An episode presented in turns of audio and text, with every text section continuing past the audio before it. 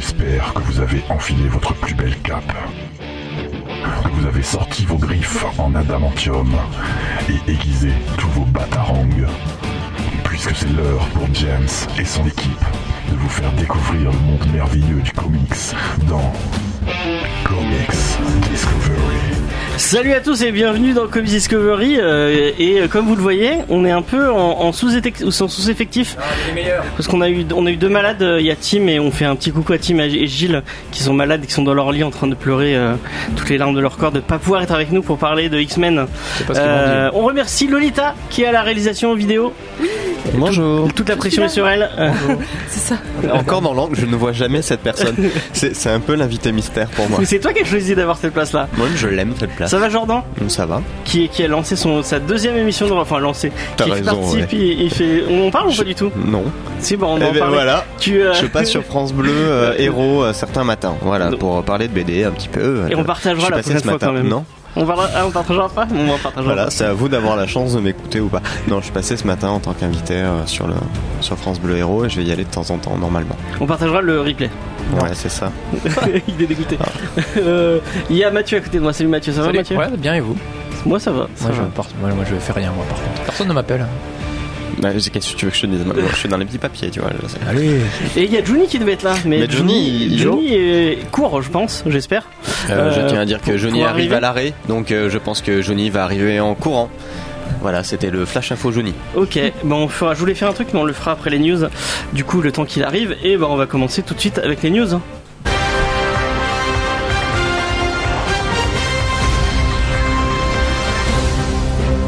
Est-ce que vous pensez que Johnny va être déçu d'avoir loupé le point Venom pour pas pour parler Ouais, de je pense qu'on devrait de- l'attendre. de ce, on va attendre que Johnny arrive pour Allez, parler un de petit Venom. moment de solitude de 15, de 15 minutes. Un petit Allez, minute. on Alors, attend. euh, alors que le film arrive dans, dans juste 10 petits jours et euh, on vous Ah, l'a déjà déjà, dit. c'est passé vite quand même. On vous l'a déjà dit, euh, il ne sera pas PG, il sera pas euh, rated R, mais PG-13. Oui, je me suis trompé. Et euh, contrairement à ce qu'a dit le réalisateur euh, maintes fois, euh, que il s'était prévu pour que ça soit beaucoup plus sanglant, qu'il y aurait une version director cut. Le mec n'a même pas sorti son film, mais il a déjà dit qu'il y aurait une version director cut J'achète. qui allait sortir ou qui serait plus violente. Les producteurs euh, et notamment Avi Arad, donc Avi Arad c'est quand même le mec qui a sauvé Marvel, euh, a annoncé que Merci. non, euh, euh, le, le film était toujours prévu comme quelque chose de de, de Enfin, pas pour la famille, parce que quand même, PG-13, c'est interdit au moins de 13 ans euh, aux, aux US. Et je sais que en, aux États-Unis, il est. Non, en Angleterre, il est interdit au moins de 15. Et les, les Anglais sont un peu. euh, C'est un peu prude encore. Ouais, ils sont un peu Ah, prudes Il sur doit un truc sur Dieu ou un truc comme ça. Ils ont pas encore interdit euh, Sur la Massacre à la tronçonneuse? Non, je crois que c'est- c'est plus interdit depuis une, une pas, dizaine pas si d'années. longtemps que ça, oui. Ouais. Euh, ouais, début 90, j'irais peut-être un truc comme ça. ouais. Nous aussi, c'est arrivé 10 ans après. Et euh, du coup, euh, du coup, bah non, ils voulaient un truc vraiment euh, familial, pouvoir faire du, du sanglant familial avec Venom. Et on a appris cette semaine qu'il y aurait deux scènes post génériques. Et je vous dis attention parce que j'ai vu plein de sites qui qui, qui balançaient le. Moi, j'ai eu la chance de, de de voir le truc avant et de ne pas lire, mais les, les le contenu des, des scènes post gènes est déjà sur internet. Donc attention de ne pas vous faire spoiler. ces deux scènes post génériques. Je sais pas pourquoi ils font deux scènes post génériques. Parce qu'ils ont beaucoup d'annonces. Et Ruben Donc euh, le réalisateur, a annoncé, a dit que euh, l'évolution naturelle du film, ce serait une confrontation avec Spider-Man et que les deux tomes seraient euh, d'accord pour pour le faire. Mais euh, à mon avis, c'est pas les tomes qu'il faut convaincre, c'est plus euh, Kevin, Kevin Feige, euh, de, de dire oui, euh, on, on, on Bah, fait. c'est- euh, ça, ça va être simple. Si Venom fait beaucoup d'entrées, il y aura un crossover avec Spider-Man. S'il se foire, comme ça a l'air d'être bien parti, il y aura que dalle. Il y a de l'argent. ouais, C'est ce voilà. que je viens de dire. Exactement. Il y a des gâteaux Est-ce que ce- Ma- Mathieu, euh, t'en as pas trop parlé euh, de Non, si en De fait, a dû en parler euh, de, de Venom. C'est un film qui te tente ou pas du tout? Est-ce que dans 10 jours tu vas aller courir? Je crois qu'il y a, une, il y a, Une il y a avant-première en plusieurs, IMAX. ouais, il y a, il y a plusieurs avant-premières au, au- au- au- Il a, sur il a pas été tourné en, se- en semi-IMAX celui-là Je sais pas. Ça vaut pas le coup? J'essaie de trouver un moyen d'y aller Je en je sais fait. même pas si ça vaut pas le coup. Enfin, ça vaut pas le coup. euh, Oui, oui, non, ça oui, mais. Les vieux fourneaux en IMAX, je sais pas si ça vaut le coup, tu vois. Je... Waouh Mais ça a Pierre été, Richard. euh, Ça n'a pas été tourné en IMAX, je pense pas. Si. C'est tout en 3D, tout en C. Ouais. Pierre En Richard est fait en CG. Euh, oui, non, est-ce que bah, Venom, c'est un personnage assez violent de base. La bande-annonce de base était assez sombre aussi. Si derrière on a un truc encore PG-13 familial, ça va peut-être être un peu un peu compliqué de tout faire. Ça fait pas méga envie, mais ton mardi, j'ai quand même globalement confiance. Je crois qu'il y a quand même pas grand-chose au ciné.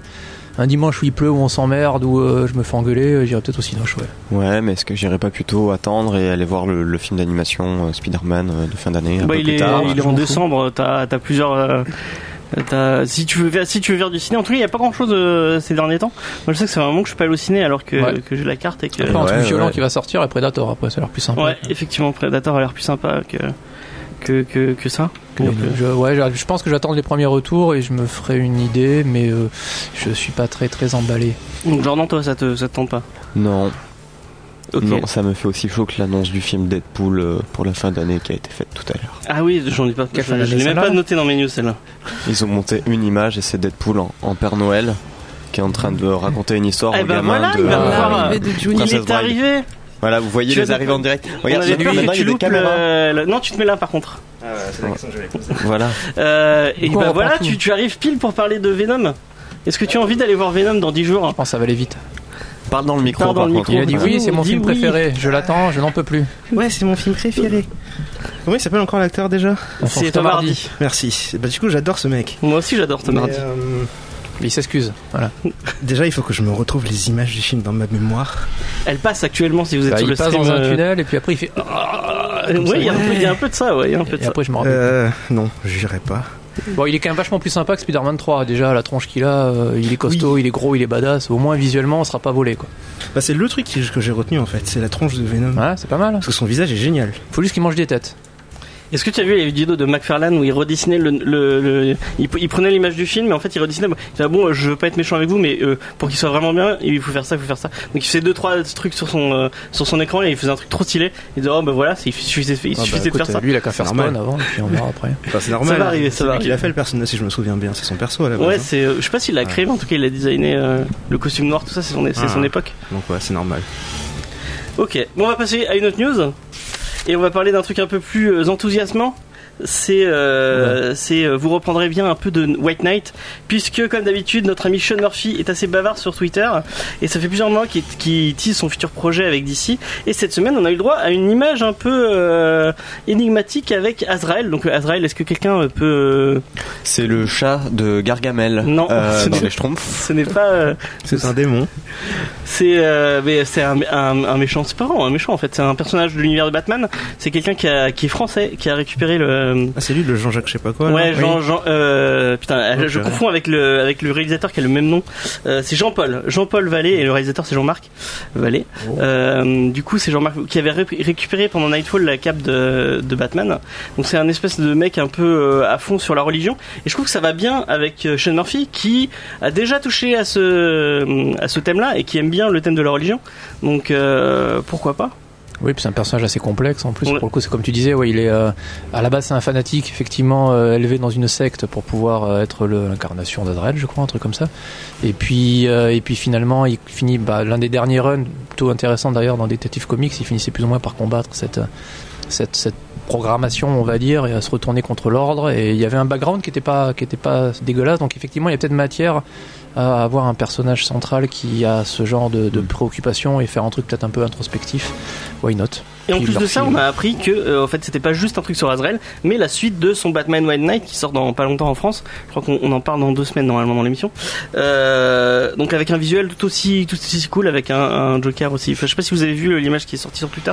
Elle est vraiment très très belle, euh, du grand jeune Morphy comme comme il en fait. Jordan, t'as un petit avis sur euh, C'est Sean Murphy, ça va être trop bien. Ia, ia, Ia, oh, oh. Voilà, c'est parfait. Voilà, non mais euh, attends, c'est Sean Murphy, quand il a fait White Knight, ils ont dit on va faire un Murphy's euh, Universe. Ouais, bah voilà, c'est ça. Voilà, c'est le tome Murphyverse. 2 du Murphy's Verse. Et, euh, et j'ai pas encore lu le White Knight parce que j'attends la sortie VF dans toutes les éditions possibles et imaginables. Euh, mais c'est bien.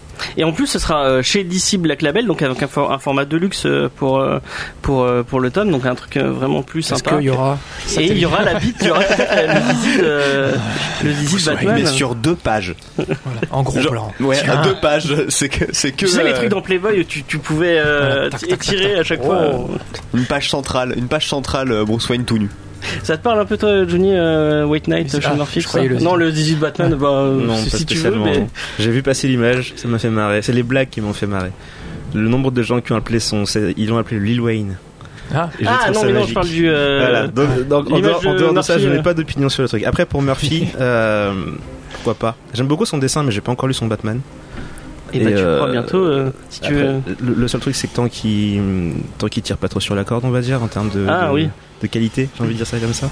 Mais du coup, comme il est chez le Black Label, il a plus de temps, il a plus de. C'est un truc où il laisse les les euh, les créateurs faire un peu ce qu'ils veulent. ouais, il a l'air s'en d'avoir fout, les il a pas de date. Il s'en bat les- Enfin, Ouais, il, voilà. il a pas de publication tous les mois. Nice. Il fait son tome et euh, C'est ça l'intérêt d'être chez DC Black Label. Et de Voilà. s'appeler euh, Sean Murphy. Ouais, voilà. Aussi. Et on va passer à la news qui fait plaisir à, euh, à Mathieu. Ah. Ça me fait plaisir que tu sois là pour en parler. Docteur Afra au cinéma. Non, ce n'est pas là. Gambit ce n'est pas aussi. ça, c'est la série euh, qui fait pas trop parler d'elle alors Ah, qu'on l'a annoncé il y a un moment. Ouais. C'est la série euh, du, du comics bien bourrin de Garcenis et de Derek Robertson, The Boys qui commence à faire son petit chemin euh, tranquillement puisque euh, on a eu le droit à un premier visuel et un, premier visuel assez euh, sympa puisque en fait ils reprennent complètement la, couverture. la couve du premier elle est vraiment sympa on voit, on voit bien Karl Urban en Butcher Ah, il a une bonne tête. Il, Bah, de toute façon Urban il a toujours une bonne tête. ouais. Non, il le fera bien, effectivement. Après, oui, bon, je, voilà, je suis encore sceptique sur cette adaptation à, à outrance de, de, de comics, mais euh, c'était quand même bien, bien jouissif, The Mais Boys. Là, c'est bien parti parce que c'est des gens qui connaissent l'univers de Ennis, puisque c'est Ouais. les, les, c'est Seth. Rogen et Evan Goldberg qui, sont, qui ont déjà fait Preacher. Après, Preacher, c'est quand même globalement un peu édulcoré. Mais... Ah ouais, tu trouves? Ah oui, oui, par rapport aux comics, ouais, le comics va quand même un peu plus loin, notamment sur deux trois questions religieuses. Mais euh, là, The Boys, c'est difficile d'édulcorer quand même. C'est quand même de la, que la graditude et la violence font partie totalement Ouais, du, du, propos. quoi. du Ennis tu peux complètement. retirer des trucs hein, pour que ça soit moins crade. euh. L'adhésion, par exemple, à la ligue euh, par euh, Un peu le- la petite héroïne, ça, tu peux le retirer. Tu peux tourner la caméra. Tu, voilà, tu peux tourner la caméra, tu peux faire. euh, Oui, ça peut être Tu peux faire moins glauque. Après, par exemple, sur Happy, ils ont fait un boulot assez sympathique de trash globalement fun, funny. Et euh, c'était euh, c'était quand même euh, Ouais, c'était pas bon. Enfin, c'était pas bon. C'était pas. Enfin, je me suis pas senti bien. J'ai aimé la série, mais il y a des moments où tu fais. euh, Ouais, mais qu'est-ce- ils ont, Mais ils ont, fait. ils ont fini par tourner ça cartoon presque, sauf le Père Noël pédophile. Ça, effectivement, c'est un peu chaud à faire passer. Mais du coup, ouais, ça, ça dépend de l'angle qu'ils vont, qu'ils vont prendre le truc. C'est bon, c'est quand même bien, bien délire. The Boys au début. Après, il y a une partie un peu plus, un peu plus sérieuse. Et puis il y a un sous-texte derrière de, de manipulation de masse, de, de, de grosse puissance qui, encore une fois, te dicte ce que tu dois bouffer, des trucs comme ça. Et puis bon, s'ils font Hérogasme, euh, ils auront tout compris. Après, c'était par quand même contre, super drôle. euh, ça va être génial. Par contre, euh, c'est chez Amazon, donc je, je sais pas ce qui ce qui laisse euh, comme. euh, Amazon, comme, euh, ça a l'air sympa. Mind of the Castle, c'est assez. euh, Ah oui, c'est vrai, c'est eux qui Ils sont ont- en ils Amazon. font ça, Voilà, c'est eux qui ont fait ah, le Ils ont American sorti Gods, Jack Ryan, Runaway. qui est pas Ouais. vraiment. Ah oui. Jack Ryan, ça pue un peu du cul. euh, Ouais, non, malgré mais. Parlez-en nous dans les commentaires. oui, dites-nous, dites-nous si vous aimez Jack Ryan. Je pense qu'on est encore en mode Game of Thrones, ça marche. Game of Thrones, il y a du sang et du cul, donc on peut y aller un peu. Donc euh, why not? Après, effectivement, ouais, visuellement, ils sont pas obligés de tout faire, tout faire, et des détails dans le comics, on n'est pas obligé de savoir ce qu'il y a à l'intérieur des gens. Ça suffit de les voir exploser. Cette expression a tellement de portes ouvertes et ressemble tellement aux comics. C'est ça. C'est- On n'est pas obligé de savoir a. Voilà. Ça te parle un peu, toi, Garcenis, Derek Robertson, euh, The Boys, tu l'as pas lu? Non, c'est pas mon Je type sais de je sais pas si en ça se lit. Hein, ça se... T'aimes pas les trucs trop bourrins et trop. fait. euh, Ça dépend. Non, mais je suis pas particulièrement attiré par ces trucs-là en fait. Ok. Bah, ouais. si, tu- si tu le lis un jour, tu nous On diras. est content que tu sois là, Johnny. Ouais, mais tu vas pouvoir parler pour la prochaine news. C'est euh, le reboot de Hellboy qui malheureusement est repoussé. Euh, donc on attend un trailer pour, euh, enfin on espère plutôt un trailer euh, pour la première, euh, pour la New York Comic Con qui est ce week-end. Donc euh, c'est à dire que la, la semaine prochaine on a plein plein de news. Euh, donc le film de Neil Marshall qu'on n'entend pas trop trop parler, à part deux trois petites images euh, que vous pouvez voir sur le stream si vous nous regardez en vidéo. Euh, donc euh, ça devait être à la base euh, début euh, début de l'année prochaine, mais finalement ce sera le 12 avril. Et je trouve ça un peu bizarre qu'ils mettent ça le 12 avril, puisque on a Shazam le 5 avril et euh, Avengers euh, début mai. Euh, ils vont un peu se retrouver. Moi, j'espère qu'ils vont qu'ils vont pas passer un peu inaperçus euh, au travers de tous ces gros films, puisqu'on a même euh, il y a Captain Marvel qui est juste qui est juste avant, je crois qu'il est en février ou en mars, je ne sais plus. Donc Je pense qu'ils en sont là. En fait, ils galèrent à caser leur truc, les mecs. Tous les, tous les deux semaines, il y a un gros projet maintenant. Alors, c'est vrai que post-Avenger, c'est suicidaire. Avant, euh, ce serait que sur, sur deux, semaines- deux semaines avant, ouais, de- de- semaines. c'est le 12, Ouais, je crois, bon, ouais, après, le 12 c'est- avril. c'est peut-être pas. Le public est peut-être légèrement différent. Ça, Ouais. je me dis aussi. Et puis, euh, il y a, il y a ouais, peut-être une fenêtre. Shazam, euh, bon, ça Sha- intéresse. Shazam, il, il fait quand même un peu. euh, il a divisé un peu les gens. Ouais, je sais pas si ça. Puis c'est un- angle un peu différent, c'est ce que j'ai Je compris. pense c'est que ça dépend d'Aquaman. Si Aquaman marche, Shazam va marcher, je pense. Ouais, enfin, Non. c'est- pas le même genre, non Shazam, c'est quand même plus humoristique, ils sont partis sur un truc un peu plus délire. quoi. Alors, Aquaman, euh, moi j'espère pas. Tu t'as pas envie de voir un Aquaman 2 Ben, que ça marche Ça Est-ce que j'ai vraiment envie de voir Aquaman 1 déjà? Je, je sais pas. Pourtant, j'aime le personnage d'Aquaman. Hein. Je suis un des rares, je pense encore avoir les C'est-à-dire qu'à un moment donné, si on veut venir dans l'émission, il va falloir qu'on commence à voir des films, hein, parce que là, Venom, on s'en fout, Gabit, on s'en fout, Aquaman, on s'en fout. Ouais, Voilà. mais Hellboy, on veut bien. Avengers 4, euh, moi j'irais peut-être le voir. Moi, Hellboy, ça me tente Euh, beaucoup. hein, J'ai vraiment envie Oui, de ouais, voir. mais c'est peut-être quand même un, peu- un public un peu. Black Panther 2, moi je signe direct. Mais je pense Mais que bon, oui, c'est- en c'est 2034. un public différent. Et Parce que le, le- en soi, Hellboy surfe pas sur la même vague que les autres. C'est-à-dire qu'il est pas, a priori, c'est pas un film de super-héros. Donc déjà à la tronche même que le film aura, le, le- ils sont partis sur un style plus horreur, j'ai ouais. compris. Euh, calqué sur le comics en fait. voilà, c'est typiquement le type de film où déjà t'emmèneras pas ton enfant de 6 ans. Je doute qu'il y ait du merchandising en mode euh, achète le point euh, propulseur euh, sur moi Disney Channel. j'espère qu'il va y avoir achète le point sur Disney Ce Channel. serait trop bien. Tu l'achèterais pas? Franchement, tu l'achèterais pas le pour, temps ramener, pour ramener Ragnarok. Non, mais- non, non, le mais- ferait offrir. Ouais, voilà. Mais disons que y aura- y a- c'est pas c'est pas la même cible dans le sens où c'est pas un film familial comme dans le comme Shazam ou, ou Avengers, tu vois. Ouais. Donc ils visent pas forcément la même tranche. J'ai pas regardé leur budget, mais je pense qu'ils ont moins Ouais, ils ont moins de, budget. oui, ils ont, bah, et du coup, vu qu'ils ont moins de budget, ils ont aussi moins de, de comment on appelle ça encore, de, de pression. Ils ont besoin de me ramener moins de fric que les autres en fait. Du coup, s'ils font moins de moins d'entrées, c'est pas grave a C'est priori. C'est exactement ce que dit euh, Laura TV euh, dans, dans nos commentaires. euh, ils vont pas espérer faire 200 millions de dollars avec ce film. Voilà. Après, c'est peut-être une stratégie à avoir différemment aussi. le- Ouais, ouais. Peut-être pas le sortir aux États-Unis d'entrée de jeu. C'est peut-être plus un film entre guillemets européen. Ça a super bien marché. Et puis Guillermo del Toro, même s'il y est plus là, il, avait, il a quand même une bonne cote en Europe. T'as toujours la Chine derrière, mais je pense qu'Alboy ils s'en foutent pour le coup. Donc il y, a, Ah, il y a une espèce, il y a, il y a aussi un calcul comme ça. Ça devient assez compliqué à sortir, à sortir Et je suis en train de me rendre compte qu'on a complètement oublié Lolita, qui a un micro pourtant et qui pourrait nous. Coucou. Est-ce que Hellboy ça te parle un peu du tout ou pas du tout? Euh, ouais, après, euh, à voir. Je suis pas plus emballé que ça, j'avoue. Ok. T'as bien fait de. Encore une, une, une- Et encore une news faite à partir de photos. Allez, la news Ouais. suivante. On va passer à une autre news et cette fois il y a un trailer, attention. Euh, donc euh, si euh, Hellboy a- n'a pas peur de, de ce raz-de-marée euh, de films de super-héros qui arrivent au printemps, la Fox par contre elle flippe un peu puisque en fait Dark Phoenix qui devait être euh, qui devait arriver le 13 février finalement va arriver le 7 juin. Et donc ils se sont dit bon on, on va on va laisser un peu passer euh, tous tous ces tous ces blockbusters et on va on, on va essayer de se lancer dans C'est plus du cul en général. Hein. Juin, euh, j'en s'en foutent. Hein. Quand même pas en général un énorme mois de cinéma. Bah, a- après cette année, c'est vrai qu'il y avait la Coupe du Monde pendant ce temps-là. C'est Ouais. pour ça que Han Solo, je pense, il a fait aussi peu aussi. Les gens, s'ils se faisaient chier, ils iraient au ciné et ils feraient Oh, il y a Star Wars. Euh, Enfin, Ouais. donc juin, ça marche pas trop mal. Il y a les gens qui partent en vacances. euh, T'as tu, tu te reposes, tu fais donc euh, moi juin pour moi c'est pas forcément dérangeant. C'est la saison des blockbusters en plus. Enfin c'est Juillet, c'est août, euh, Il y en a une maintenant. Ouais. Ouais, c'est de janvier à. C'est décembre. c'est de janvier à décembre, généralement toutes les deux semaines. Euh, et en plus, on a eu le droit à un premier trailer donc pour euh, pour Dark Phoenix. Mais je, je crois qu'ils ont viré le, le terme X-Men. Oui. C'est plus du tout X-Men, c'est juste Dark Phoenix. qu'en plus, ils nous pointent pour des cons. hein. Avec le, le X à la fin qui fait le logo des X-Men justement. Wow, mon dieu. Faire, euh, alors pour le coup, le truc s'appelle Dark Phoenix. c'est- toute la bande annonce est à l'image du titre quoi. C'est Mais on dirait X-Men 3. On est on est d'accord qu'on dirait vraiment X-Men 3 Ce qui n'est pas un compliment, on est d'accord. Oui, oui, c'est pas du tout un compliment. un peu, on dirait un peu X-Men 3. Le, le truc qui me perturbe le plus, je pense, c'est euh, euh, toute l'esthétique autour en fait est tellement centrée sur comment c'est pas Snyder, c'est son nom, c'est comment il s'appelle encore C'est le Kimberg. Simon Kimberg. Et euh, non mais je veux dire le réalisateur de base des films X-Men. Ah, euh, Singer. Brian Singer. Voilà, Singer. Et le truc c'est que comme il avait une esthétique très cuir noir et pseudo réaliste et machin, ils essayent de d'incorporer les trucs un peu plus fantaisistes à l'intérieur. Ouais, bah, ils tu- ont les, euh, C'est ça. Et du coup, tu vois les gars se balader avec leur pyjama jaune et, jaune et, Ils ont et leur bleu, cos- là. les costumes de New X-Men de, mais, mais de dans, Morrison. dans, dans un environnement où tout le monde, euh, tout le monde a l'air d'avoir euh, eu sa phase émo, mais euh, tous en même temps. C'est-à-dire aussi bien les adolescents que les adultes. Et, euh, et du coup, ils se prennent vachement au sérieux tout en portant des pyjamas. Et, et l'histoire a l'air extrêmement repompée sur le 3, donc effectivement, ça aide pas des masses. Ça va être génial, encore un grand moment de cinéma. Mais du coup, ils vont faire, ils vont encore faire Dark Phoenix sans qu'il y ait mon- aucune mention de, de l'entité Phoenix en fait. Ça Ouais. va être euh, Jean Grey qui a juste des pouvoirs euh, qu'elle en peut plus et qu'elle. Et, euh, Bah, on n'en sait rien, mais- d'adolescence. Parce qu'on l'a déjà vu ça. Oui, on l'a déjà vu. On n'a pas envie de le revoir. hein. Enfin, euh, je sais pas si vous avez souvenir de X-Men 3 ou Non, comment elle s'appelle déjà celle qui faisait. je te euh, dis non, j'ai fait 4 ans de thérapie, je te dis je me rappelle pas. Où elle ne parle pas et elle, elle fixe la caméra comme ça pendant tout le film. On ne sait pas ce qu'elle va faire et à la fin elle fait, elle fait un truc. Et bon voilà, ouais, elle avait, elle avait fait un truc. Putain, en fait, je me rappelle vraiment pas. ouais. On a tout fait pour oublier ça. Ouais, ouais. Et bah du coup euh, le réalisateur euh, Simon Kimberg, donc producteur réalisateur, a annoncé plusieurs trucs autour euh, autour de ça. Donc euh, la, la- la semaine dernière ils avaient annoncé une date de tournage pour Gambit. Et bah sachez qu'ils ont repoussé le film aussi qui devait euh, qui devait arriver euh, début 2019 je crois et finalement ce sera le 13 mars 2020. Que tous les gens étonnés lèvent la main. Mais, Voilà. mais, mais, mais j'ai une question. Euh, La réponse, on s'en fout. euh, non, non, mais je veux dire, le, le- Ah, ils, sont, ils sont au courant chez la Fox qu'ils ont un deal en cours?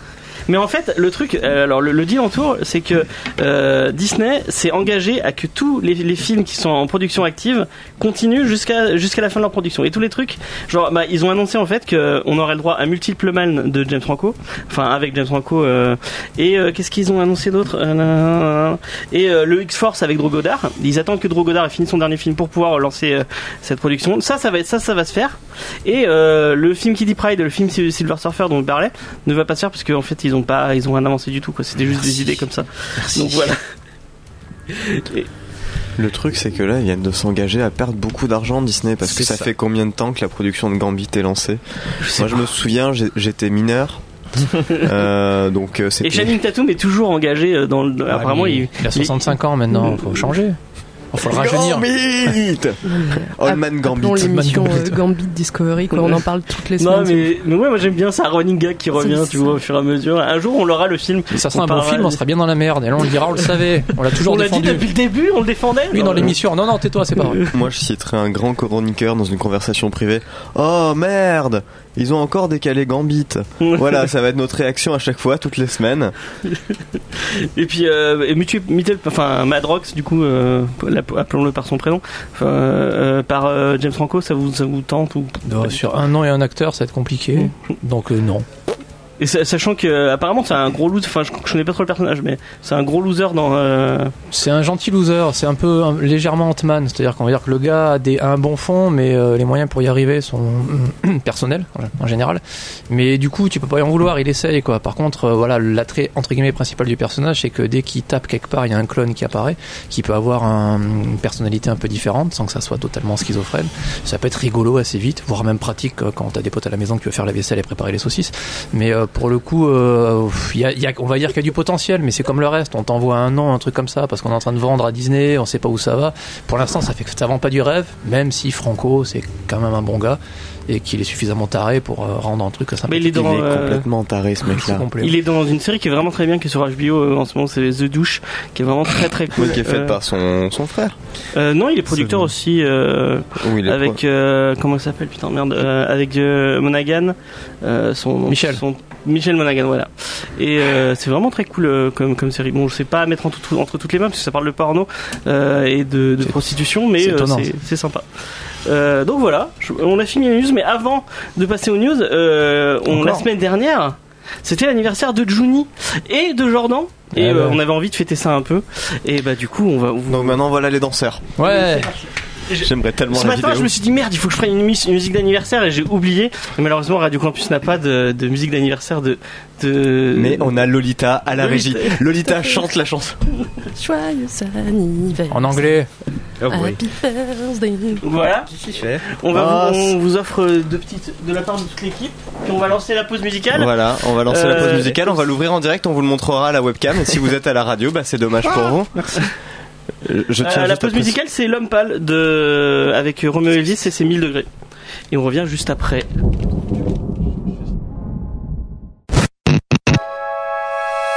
Je suis Paul Renault et vous écoutez Comics Discovery. Et euh, c'était, euh, j'avais complètement oublié qu'on était, euh, qu'on était à la radio. Euh, du coup, arrive. euh, l'homme pâle avec Romeo Elvis, euh, du très bon rap belge, à moitié belge puisque l'homme pâle est français. Et c'était 1000 degrés. Euh, du coup, on va repartir sur euh, sur cette première review et je vais euh, je vais commencer peut-être en, en vous expliquant pourquoi on choisit cette review. Ce qu'il faudrait quand même expliquer aux gens, c'est que mercredi en fait, Panini sort, euh, il y y a je sais pas combien d'intégrales qui sortent pendant que Jordan s'ouvre complètement et lit son Oh, on les a perdu les deux là, de toute façon. Si Juni Devenez encore Euh, sérieux. Non, moi j'ai rangé mon bouquin. Ouais. Je suis bien élevé. Euh, du coup, il y a Annihilation qui, qui ressort. Donc, tu, si tu veux, tu pourras en donner un, dire un petit mot après la review ou, ou avant. euh, Avant, d'accord, mais rapidement. Parce que c'est gros ce machin. D'accord. Euh, Il y a aussi les X-Men de Morrison. euh, du coup, que tu, enfin, tu déconseilles. Tu disais c'est compliqué. Si vous faut vraiment X-Men. Non, c'est incompréhensible. J'ai pas dit que c'était pas bien. J'ai pas dit qu'il fallait pas le conseiller. J'ai dit que c'était incompréhensible. D'accord. Voilà. pas- Vous le prendrez comme vous Vu- voulez. Étant donné que c'est Euh, Morrison, c'est un compliment. Il y a aussi la saga, la, la saga du, Phoenix, du Phoenix Noir, euh, qui est un truc cool que moi, moi, euh, j'ai lu euh, il, y a, il y a très longtemps, mais euh, je pense que c'est peut-être un peu vieux. euh, enfin, faut- Moi, on me l'a conseillé. Ah ouais? Ouais, on a un fan des, de Marvel à la boutique qui m'a dit, euh, franchement, sur tous, parce qu'il a vu les, les- tous Ouais, les, les trucs qu'elle est sortie, il m'a dit celui-là, je vous le conseille, lisez-le. Tu vois, donc euh, généralement je lui fais confiance. C'est le mec qui m'a conseillé de lire les vieux Captain America parce qu'il y avait un moment où il se battait contre des hommes lézards. Donc il adore les trucs kitsch aussi. Donc voilà. Ah, c'est un peu kitsch, hein, la saga du Phoenix, mais euh, c'est old school, mais. Mais Claremont, John Byrne, euh, c'est des valeurs sûres. Ouais, euh, voilà, si jamais tu te mets dans le mode de comics à l'époque, c'est quand même très bien. Ok. Et il y a aussi un coffret X-Men où dedans vous il y a Mutant, euh, euh, Mutant Massacre de, Claremont ah, aussi. Il racle un peu les fonds des, des bidules. Hein. Ouais, euh, il y a Old Man Logan de Miller, Schism de Aaron et euh, Enfin, oui, je sais. je- en plus, j'écris. Euh, va me relire. Euh, X-Station Agenda, Extinction Ah, Agenda. Extinction Agenda. Oula, oula, qu'est-ce qu'il reprend Donc ouais, c'est un coffret. Ah oui. Je sais pas. Oui. euh, Ah, ça c'est le truc, euh, c'est le coffret Marvel Events. ouais, voilà, c'est ça. Ouais. C'est un gros coffret avec plein de trucs euh, Ah oui. pour très cher. Ouais, voilà. Oui, Ah. il est cher. Oui, il est, il est assez Il a cher. 99 je crois. ouais. Ouais. Ah Mais oui, t'as 5-6 bouquins dedans, t'as quand même 5-6 Marvel Oui, Events. bah, les, les cinq que je viens de citer. Donc euh, ouais, Ah ouais, oui, non mais c'est euh, non mais ça vaut le enfin économiquement ça vaut le coup après euh, niveau série euh, Extinction euh, C'est que Ouais, du X du coup. oui Ouais, il y c'est a que du X, X-Men. Ouais. c'est que c'est que du X Mais le Schism de Aaron, il est bien ou enfin, moi je l'ai pas, je l'ai pas lu moi. euh, euh, oh, c'est quand même pas. euh, C'est du même, le même lobby, enfin le même, euh, le même. Oui, c'est même la, la même qualité de que ce qu'on va, ce qu'on va Je traiter. quoi. pense, oui, ouais, c'est pas scandaleux, mais c'est quand même à remettre dans un contexte. Enfin, c'est pas euh, facile, facile. Il faut avoir lu Second Coming et, euh, et du coup. Ouais, ou être vraiment curieux, avoir travaillé un peu avant, mais ou alors les avoir découverts et les vouloir les avoir dans une dans une édition intéressante. Mais ouais, c'est quand même pas des c'est des comics relativement basiques chez les enfin basiques dans le bon sens du terme, c'est-à-dire c'est un peu la base chez les X-Men, mais c'est vrai que c'est pas les plus faciles faciles. C'est quand même peut-être pour les complétistes. Ok. Si tu veux parler d'Annihilation, parce que je pense que c'est un le, on, on- on conseille euh, a priori euh, Annihilation. C'est de la bonne. Euh, je sais même pas vraiment comment décrire ça en fait. Euh, tu viens de le faire déjà ouais. C'est cool. Non mais rien que le, le synopsis de base, euh, en gros, l'univers euh, Marvel s'étend notre univers à nous en fait. Et euh, le truc c'est qu'il s'étend dans un autre univers, un peu comme un système de récipient. Et l'autre univers, il appartient à un gars qui s'appelle Annihilus, qui règne sur une horde de genre d'insectes gigantesques. Et un jour, il se dit, bah, j'en ai marre que mon territoire se fasse bouffer par le territoire des autres, donc je vais partir de ma dimension pour aller envahir la dimension d'à côté. Et de là, il attaque, euh, dès le départ, il attaque la planète des Nova, qui sont un peu la police de l'univers, et il les massacre en une seule volée. Et le reste du bouquin, c'est comment le dernier Nova qui reste, et toute une équipe de gens composée de Gamora, Drax et toute une armée de soldats, se battent pour essayer d'empêcher justement cette armée d'Annihilus de détruire le reste de l'univers. Et quand on dit armée, euh, le, truc qui m'a le plus marqué, je pense, au niveau de l'imagerie, c'est que quand j'étais gamin, on avait vécu le- une invasion de criquets. Et le côté euh, nuée d'insectes qui attaquent toute une zone et qui bouffent absolument tout, c'était ça. La vague d'Annihilus, c'est ça. C'est une vague d'insectes qui, dé- qui déchiquette une planète et qui passe à la planète d'après. et t'as vécu les autres plays aussi? T'étais là ou euh, t'as fait que celle-ci? Euh, j'en ai vécu, j'en ai vécu qu'une seule d'ailleurs, étrangement. Mais euh, mais et le truc c'est qu'en fait le bouquin est super fun, il est bourré d'héroïsme en fait, et c'est que des batailles euh, galactiques ultra énormes avec des héros qui font pas forcément des sacrifices ultra badass tout le temps, mais euh, il y a cette, cette espèce de notion de euh, quand Richard Ryder le Nova commence le- l'event.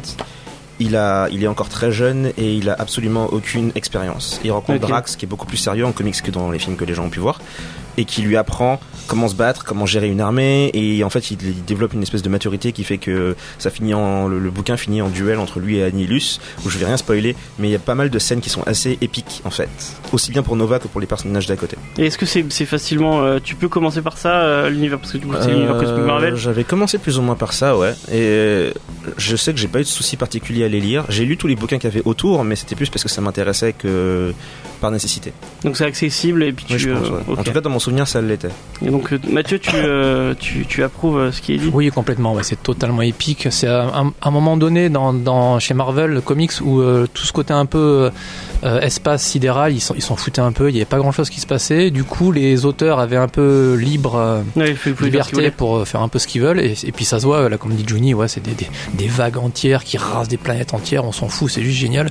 Et voilà, c'est les, les entre guillemets les derniers résistants qui se lèvent contre euh, cette vague d'annihilation. Il y a eu des suites après qui étaient un peu du même acabit, peut-être un peu moins bonnes, mais j'ai d'excellents souvenirs de lecture. De voilà, c'est du entre guillemets du space opéra. hein. c'est seul contre tous sur des planètes désertiques. Enfin, ça envoie, ça envoie vraiment vraiment du bois.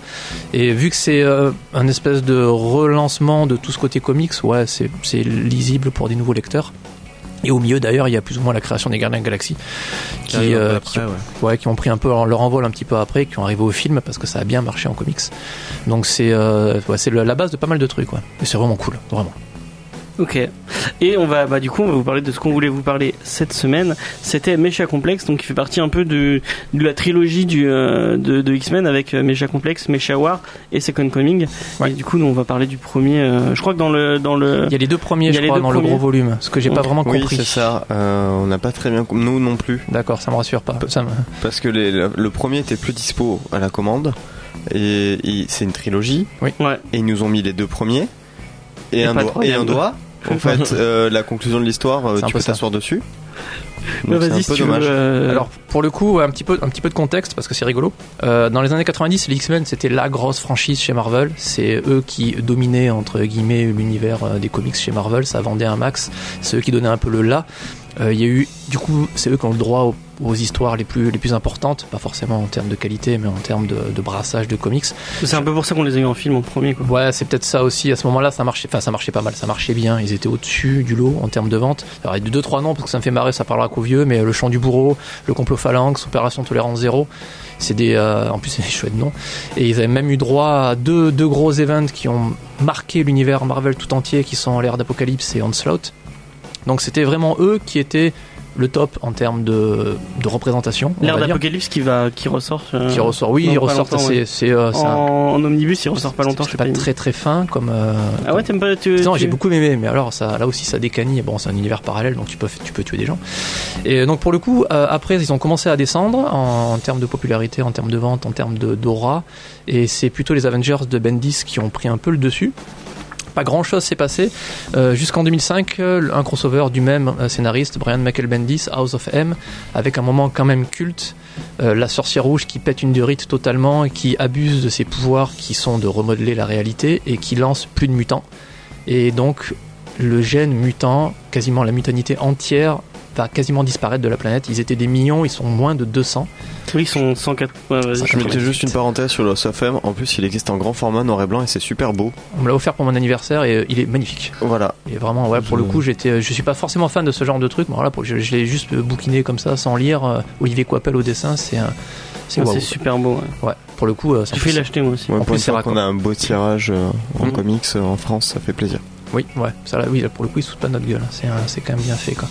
Et, euh, et donc voilà, quasiment plus de mutants grâce à la sorcière rouge. Euh, très concrètement, il y a eu un peu de mal après dans les histoires. Ils ont eu du mal à enchaîner. Bendis lui-même disait que le plus de mutants avait été scénarisé un peu sur la fin, donc en gros, il savait pas trop comment faire. Petite traversée du désert et, euh, et un nouvel éditeur arrive, Axel Alonso, quelques années après. Il veut tenter de remettre la franchise X-Men un peu un peu plus haut. Et pour cela, il lance notamment donc un premier, un premier crossover, le complexe du Messie, en 2007. Suivra la guerre du Messie en 2009 et la conclusion, que curieusement on n'a pas dans le volume qui va sortir, qui est le retour du Messie. Il y a du Messie dedans, pour ceux qui n'auraient pas compris. Et ça sera en 2010. Alors très sincèrement, c'est un crossover et je sais pas si là tu voulais en venir, Juni, mais euh, qui fleure bon les années 90. Euh, Il y a un espèce de, revival de, plein de trucs assez old school. C'est même semi nostalgique sur la manière de la manière de la, sur la narration, sur les personnages, sur euh, le retour ou l'utilisation de certains personnages notamment, et même même les, les personnages à l'intérieur le disent à, deux reprises.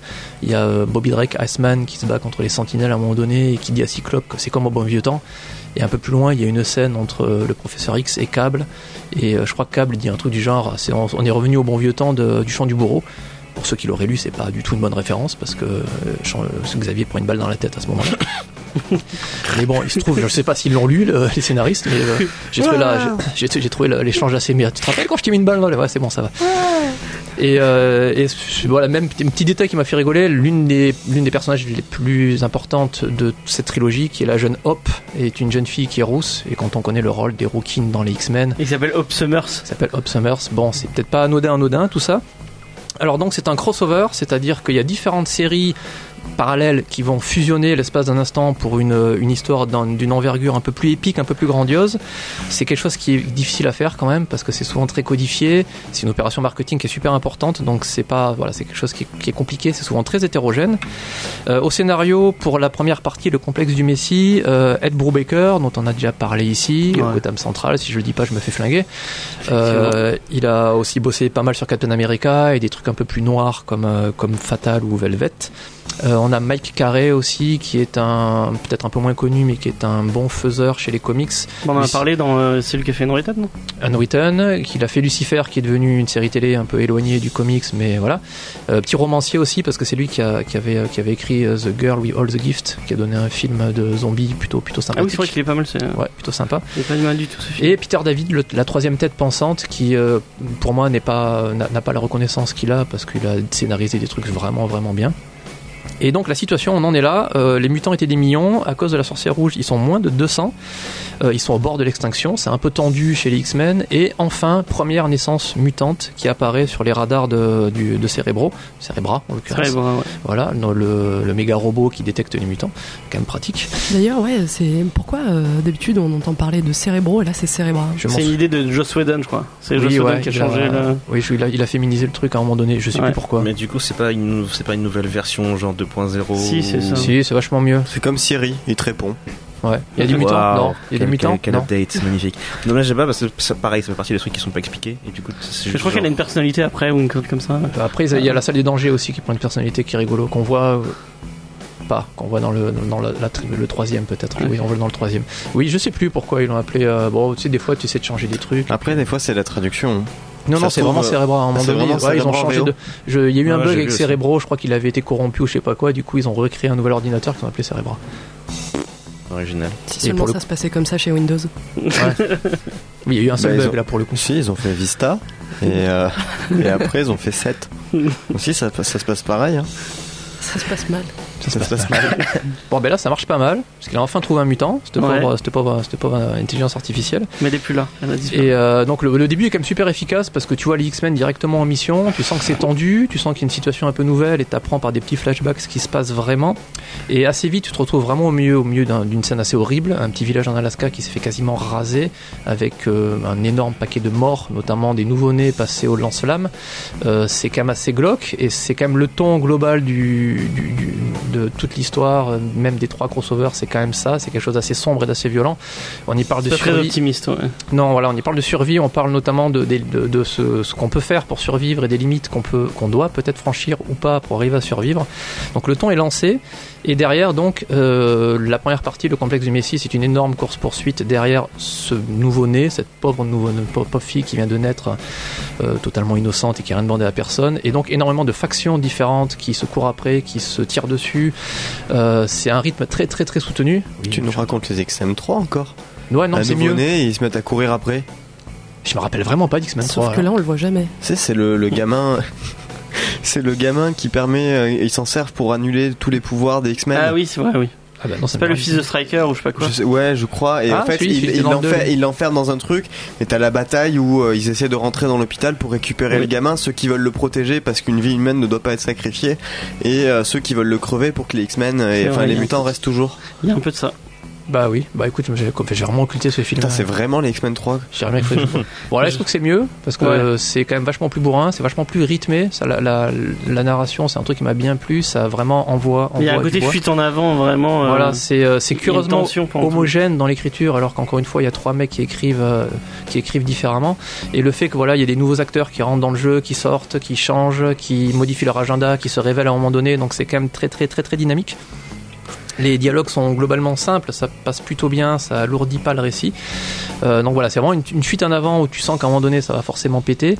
Euh, en tant que fan des X-Men, ce que j'ai bien aimé quand même, c'est aussi la gestion des personnages. Alors ça va pas forcément parler à tout le monde, mais euh, il y a, il y a- ils oublient pas la- cette densité-là, euh, que ça soit entre, entre Logan et Deathstrike, entre, entre les New X-Men et les Purificateurs, entre Cyclope et... euh, Moi, c'est ce qui m'a posé problème. Il y a vraiment trop de personnages. Je connais pas l'univers mutant. Enfin, je le connais ouais, un, tout petit peu. Et, euh, à chaque page, il y a un nouveau personnage. et Il faut aller chercher après. Enfin, c'est vraiment. Moi, j'ai passé un moment en lisant ça. Apparemment, euh, je crois que Johnny et, et Lolita ont, ont pas kiffé tant que ça. Mais moi, j'ai lu ça d'une traite. Et euh, il y a vraiment. Enfin, après, c'est- ça fait partie de l'univers mutant. Ce côté un peu euh, foisonnement de personnages Partout, avec plein de. J'ai lu du Green Lantern, c'est imbitable à un moment donné. Si jamais tu, tu fais. Soit tu t'es un peu proactif et effectivement, toutes les deux pages, tu fais un peu de Wikipédia pour savoir qui est qui, ce qui est lourd et très concrètement, va pas forcément te servir à grand chose. Soit tu te laisses un peu porter par le récit et là, grosso modo, tu sais que t'as raté 15 épisodes ou 100 épisodes avant. Le principe. ce que j'ai fait. Il y a un fil rouge assez simple, faut, faut rattraper la gamine quoi qu'il en coûte parce que c'est peut-être l'avenir de, de, l'une- de- de l'espèce mutante. Et à partir de là, bah, écoute le reste, ouais, tu sais qu'il s'est passé des trucs, tu sais que Cyclope et le professeur X sont en froid, tu sais pas pourquoi, mais ça apporte quelque chose au récit justement parce que Cyclope l'envoie chier le professeur X en disant je suis grand maintenant, c'est moi le chef, casse-toi le vieux.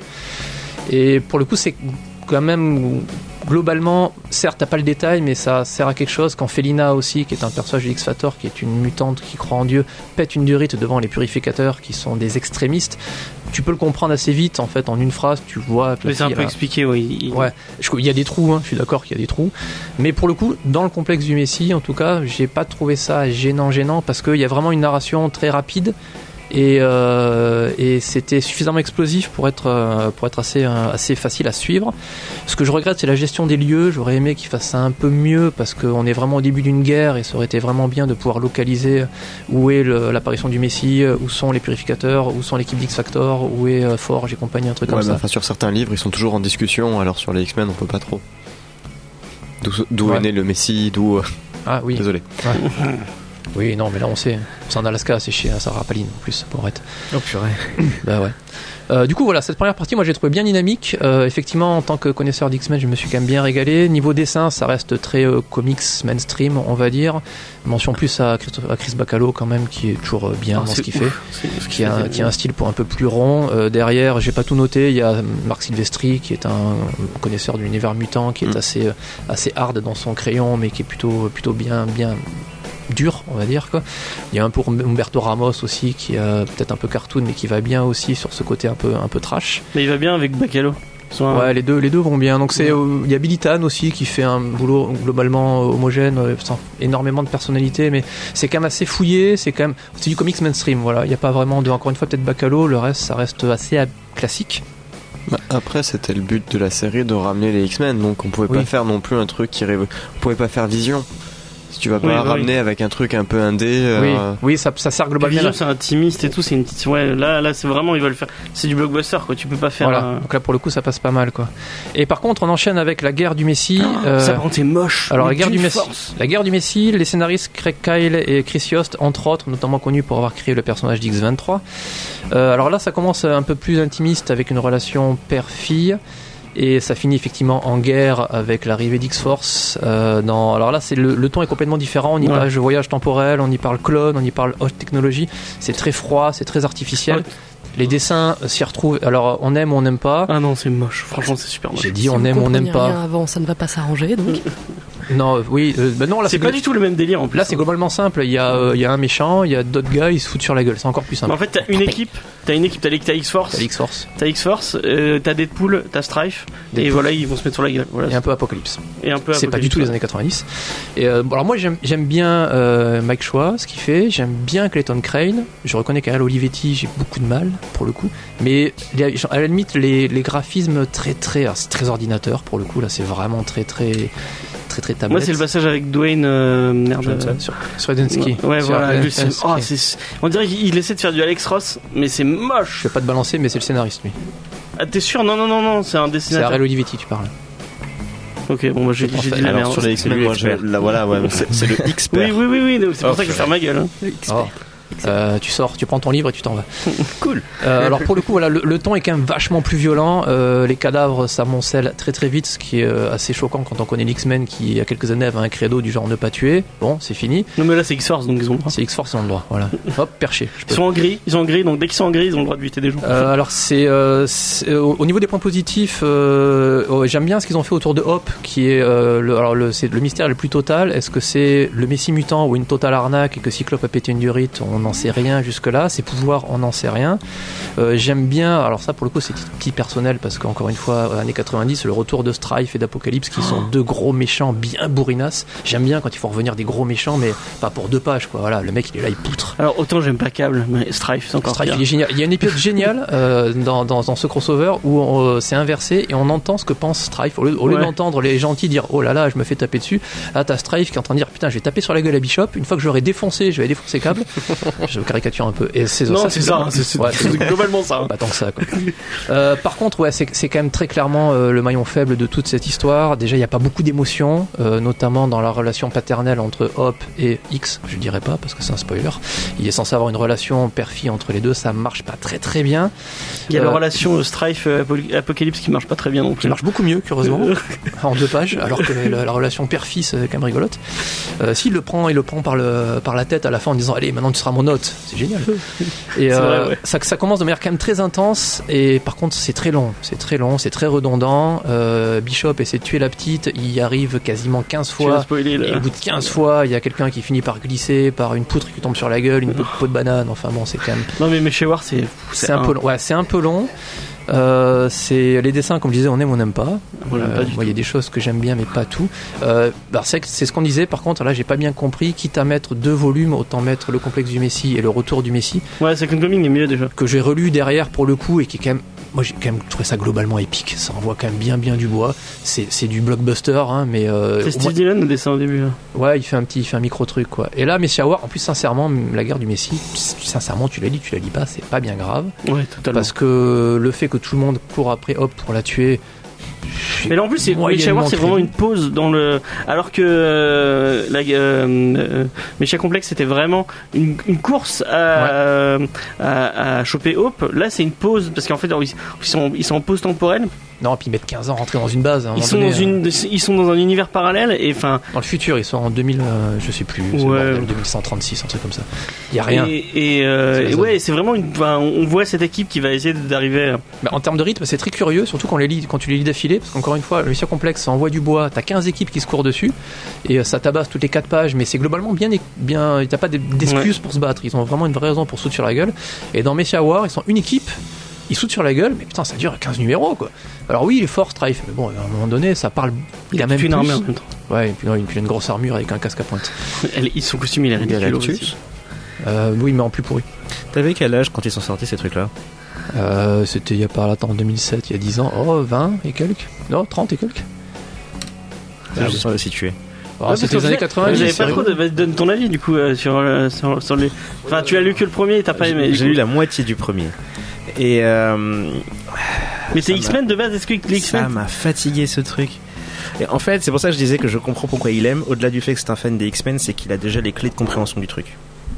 Ah, elles sont Et, nécessaires, euh, on peut pas commencer Et, euh, euh, par et ça. le- et c'est comme, c'est comme il disait, le bouquin, tu peux pas le lire si t'as pas limite une encyclopédie à, à côté pour te dire, alors lui c'est telle personne et machin. Et si tu n'as pas ça, euh, le problème c'est que Stanley par exemple, il n'arrêtait pas de dire que chaque histoire devait pouvoir se tenir par elle-même. Et en soi, comme il dit, la trame narrative tu la comprends, mais tu n'as pas les enjeux émotionnels derrière. Ce qui fait que tu vas passer les gros noms, genre Cyclops et Wolverine, tu sais qui c'est. À partir de là, tous les autres, tu les vois passer, tu sais pas qui ils sont, tu sais pas d'où ils sortent, tu sais pas quelle relation ils ont les uns avec les autres. Et du coup, ils sont là en train de te parler du fait qu'ils doivent sauver leur race et machin. Mais vu que t'as pas d'attachement émotionnel à ces personnes, en tant que personne, vu que tu les connais pas, moi j'étais un peu en mode ok, ben, euh, je- enfin je, compatis, hein, mais euh, vous allez y aller sans moi parce que personnellement, Ça fait un peu le même effet que les films annoncés par la Fox. Ils annoncent des personnages qu'on connaît pas, on n'a pas d'affect pour eux, on comprend qu'il y a une trame générale, mais voilà, c'est comme un film Kitty Pride pour moi. C'est, c'est- tu vois passer des personnages, tu fais d'accord. Toi, t'as pas plus de. Je pensais que t'avais un Bah, peu plus de background. euh, bah, le X-Men. background, moi, je l'ai eu avec les reconnais, dessins je reconnais qu'il est costaud le background, qu'il a mis un bon paquet de personnages. Mais Il est Ouais, y a X-Men, c'est un des rares trucs où tu pourrais faire juste une boîte, d'é- enfin une boîte d'édition X-Men. Mhm. Tu pourrais faire Marvel avec les Avengers. Ouais, Et puis- tu pourrais faire les X-Men parce que tu pourrais faire un, un truc sur Wolverine, tu pourrais faire un film sur Gambit, euh, tu pourrais, enfin, tu pourrais faire pas, pas mal de choses parce que tous les personnages, on, a- on les a creusés à des moments. Emma, euh, Emma Frost, euh, Charles Xavier, euh, le Testament de Magneto par exemple. Enfin, on, peut créer une boîte d'édition juste avec les X-Men. C'est tellement compliqué. Puis il y a même des trucs où, euh, enfin moi je, je lisais et notamment on parlait de Gambit et Gambit est avec les maraudeurs et moi je me dis mais pourquoi il est avec les maraudeurs? C'est bizarre. hein. Il, Il y a- est- il il est pas pote trucs. avec Stra- avec Je sais pas, je les connais pas. Le bouquin il commence, on me dit oui alors les maraudeurs sont en train de se battre contre les purificateurs et moi je sais pas qui c'est. Mais tu connais pas mais je croyais que t'aimais bien Sinistre. C'est les, les maraudeurs. c'est les- Alors oui, mais de là à connaître tout le Sinistre, vocabulaire et le truc, on dirait, on dirait, euh, on dirait les films de pour euh, jeunes adultes là en mode Hunger Games avec des noms bizarres qu'on donne des trucs tout bateau. Ouais. J'ai pensé exactement à ça quand t'as dit cette phrase et ça me fait un peu peur. Non mais c'est l'impression que ça me donne et c'est aussi pour ça que je demande quel âge il avait parce que ça fait partie de ces bouquins où euh, c'est un côté très genre bourrin pour adolescent de 15 ans en fait. Ce qui n'est pas un mal en soi, tu vois. C'est juste que euh, ça suffit pas à m'intéresser en fait et euh, ça plus le fait que le dessin était très ça, fait partie de ces dessins très quand, quand les gens disent j'aime pas le dessin comics, ils pensent à ça. Oui oui. Ils pensent au dessin Ouais, pseudo photoréaliste qui est du coup super statique et avec tellement de détails que tu te dis que la moitié d'entre eux auraient pu être virés et le dessin serait plus joli. Donc euh, voilà, je suis pas, je dis pas que le bouquin est mauvais, juste c'était pas mon truc. Il y a Somme euh, qui demande euh, dans les commentaires qu'est-ce que tu en penses Lolita? Et oui, euh, bah, c'est Bonjour, cool, merci. tu es là Et oui, je suis toujours là. Bienvenue, bienvenue dans l'émission. C'est pas Gilles On a râlé tout à l'heure. Et euh, ouais, carrément, moi c'est vrai que enfin, j'ai trouvé ça vraiment surdosé, le nombre de personnages que je connaissais pas aussi. Du coup, il y avait plein de trucs que je comprenais pas. Et euh, moi, ce qui m'a le plus énervé, c'était comme Juni, quoi. C'est ce teasing euh, sur un personnage euh, qui n'arrive qu'au bout de 20 000 ans. C'est super long quand euh, on connaît pas trop euh, ce qui se passe autour, de l'attendre, de l'attendre. Et au final, euh, quand il arrive, il faut encore l'attendre. Donc, euh, Moi c'était bizarre parce que je savais quand Je elle te, je allait rassure, c'est pas fini après encore. hein. Ouais. super. Mais elle se révèle pas avant avant avant AVX en fait. Avant l'année prochaine. Euh, c'est vraiment un long, long teasing euh, qu'ils ont fait. Et après, c'est fini. Ce serait pas un mal ça si c'était pas aussi si t'avais l'affect avec les personnages. Oui, il faut que faut, faut que t'aies lu les trucs avant. Euh, et ça c'est un truc où c'est pas la faute de c'est pas un problème sur ce bouquin là uniquement Non, parce que je me rends compte que chaque fois que j'essaie de lire du X-Men j'ai ce problème. Ah non, mais moi, je, c'est- j'ai déjà grandi au-delà des X-Men, le- les, les crossovers, Avengers, DC Comics et compagnie. La plupart, euh, c'est ils Mais ont c'est pas des portes d'entrée en fait. Hein. Non, les- mais c'est les- c'est les- pas- Ah, mais ça, ça n'est clairement pas Ça une Mais ils les vendent comme tels à chaque fois. Alors Non, là, ils les vendent plus quand même pour. euh, c'est un bel objet pour des gens qui ont un peu d'argent et qui sont nostalgiques. Oui, non, mais l'objet lui là, mais je veux dire à l'époque où il a été publié, ça fait Oui. partie de ces événements qui vendent en mode euh, venez découvrir l'univers ne sera plus jamais pareil et machin. Et euh, à chaque fois, ça pas ça flop, Alors, mais pour, pour le ça coup, fait un peu publicité mensongère. Pour le coup, Complexe du Messie, euh, moi je l'ai- je l'ai lu à sa sortie, il le vendait pas comme ça, il le vendait vraiment euh, Blockbuster, re- Revival euh. 90, euh, on va vous ramener les X-Men, toi qui les connais quoi. Mais euh, sinon oui, je vois je vois ce que veut dire Juni effectivement sur les peut-être sur les plus gros gros crossovers, les Infinity notamment. Bah, les Secret Wars, Mmh. les trucs Ouais, les Secret y a vraiment un changement de sta- là il y a pas de changement de statu quo il, il- c'est le c'est la continuité de ce qu'ils ont écrit avant quoi Ce qui est dommage parce que derrière, encore une fois, si jamais tu continues à lire un peu l'univers X-Men, il y a, il y a des répercussions pas, pas dégueulasses, notamment l'arrivée d'une vraie série X-Force qui pour le coup poutre euh, comme il faut, qui finira derrière par Uncanny X-Force de Remender qui était bah moi cool. quand j'en ai parlé avec euh, avec des gens qui, qui ont peut-être un peu plus ton âge et qui ont, qui ont lu euh, ces Des trucs vieux euh, Avec les vieux. bah, avec euh, à la sortie de la maison de retraite. Nous, on a grandi avec Rocket Raccoon. Je suis désolé. avec Spade C'est de grâce à moi Comics, de Comics Fair, donc allez écouter Conisseur c'est vraiment bien. Lui m'a dit vraiment dans cette dans cette euh, dans cette époque là le truc le mieux à lire c'est le, X- le X Factor de Peter David Ah oui. qui est vraiment très très bien Ah oui. avec Madrox c'est euh, Tout à fait. Et Ah, compagnie. je, je plus sois totalement. Il fait son truc dans son coin avec ses personnages qui sont très très attachants très vite. Il est un peu en roue libre. Ouais, c'est vraiment vraiment bien. Il fait une vraie fin. Il enchaîne avec euh, All New X Factor qui était très drôle. Et euh, ouais, c'est pour ça que je disais notamment en introduction que ce, ce, ce mec-là n'a pas forcément la reconnaissance qu'il a. C'est très bien X Factor. ok bon bah on, on conseille ça bon je l'ai pas lu mais ça a l'air bien Mais là pour cas. le coup, tu peux euh, lire ça, le jeter, t'as rien compris, et lire les X Factor de, de Peter David parce que les personnages, tu, tu vas les découvrir petit à petit. Et vu qu'ils restent sur le titre très longtemps, c'est un peu plus facile à lire. Ok. Euh, bon, on a fait un peu le tour. Est-ce que ça t'a donné, non, ça pas, donné envie de lire euh, du X-Men euh, en plus, euh, Je sens la mort dans mes yeux. Jordan Ah, euh, non, j'ai- pas le temps d'essayer de comprendre. D'accord. C'est ça. Et Lolita ça. Euh, ben moi j'adore X-Men, mais euh, c'est vrai que là j'étais un peu trop perdue pour vraiment accrocher. Et sinon il y a Faye qui conseille de lire le X Factor qu'elle a beaucoup aimé. Ok. Voilà. Voilà. Et Astonishing X-Men de Whedon. Et le X-Force aussi qui est peut-être pas mal. euh, X-Force, c'est si jamais tu as aimé euh, la guerre du Messie. Euh, les graphismes de la guerre du Messie, euh, oui, tu peux te lancer là-dedans. Alors, euh, bah, non, mais passe pas. directement à Uncanny X-Force de, de Remender. Remender. C'est c'est magnifique, ça poutre, c'est bien, t'as pas besoin d'avoir un bac plus 15 en X-Men. D'accord. Euh, bah du coup, on va on va vous dire au revoir. Euh, D'ailleurs, un petit teasing pour l'émission de la semaine prochaine pour euh, les gens qui nous regarderaient euh, en live, puisque la semaine prochaine, on va vous parler de Venom. Non, on va pas parler de, de Steven Universe, on pourrait, mais il y a pas de. Si, il y a des comics, je crois. euh, Oui, mais pas en France. Ouais, pas en France.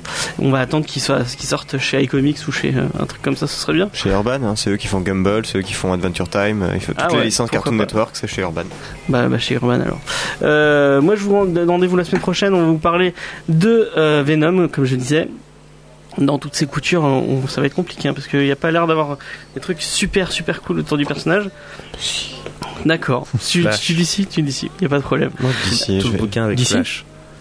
Avec Flash, avec Flash Thompson, hein, je pensais Flash, euh, Non, Flash. non, non, non, avec Flash. Moi, je parlerai d'anti-Venom. Voilà, moi, j'ai vraiment décidé de, de faire mal. D'accord. Euh, euh, comme vous voyez, on n'est pas beaucoup là sur la table. Sachez que si vous êtes sur Montpellier, que vous avez envie de discuter comics avec nous, bah la porte est ouverte. Envoyez-nous un mail à comicsdisco- euh, euh, comicsdiscovery.fr. Moi, je vous donne rendez-vous sur les réseaux sociaux, Facebook, Twitter, et sur euh, en replay sur la sur la chaîne de Comics Discovery. Euh, Comics Discovery, je sais plus combien.